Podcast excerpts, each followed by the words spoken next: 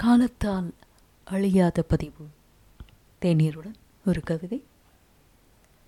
எழுத்தாளர் சிறுகதை உலகின் மன்னன் என்று அழைக்கப்படுகின்ற சிறுகதை உலகின் வாப்பாச்சான் என்று அழைக்கப்படுகின்ற புதுமை பித்தன் இயற்றிய ஒரு கவிதை.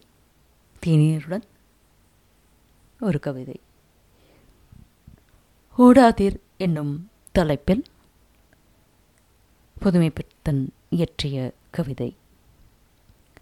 சொல்லுக்கு சோர்வேது சோகக்கதை என்றால் சோடி ரெண்டு ரூபா காதல் கதை என்றால் கை நிறைய தர வேணும் ஆசார கதை என்றால் ஆளுக்கு ஏற்றது போல் பேரம் குறையாது பேச்சுக்கு மாறில்லை ஆசை வைத்து பேசி எமை அட்டி வைக்க முடியாது. காசை வையும் கீழே. பின் கனவுதனை வாங்கும்.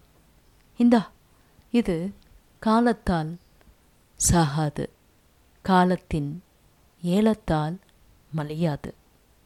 கவிதைகளுக்கும் மலிவு இல்லை. தொடருங்கள். நன்றி.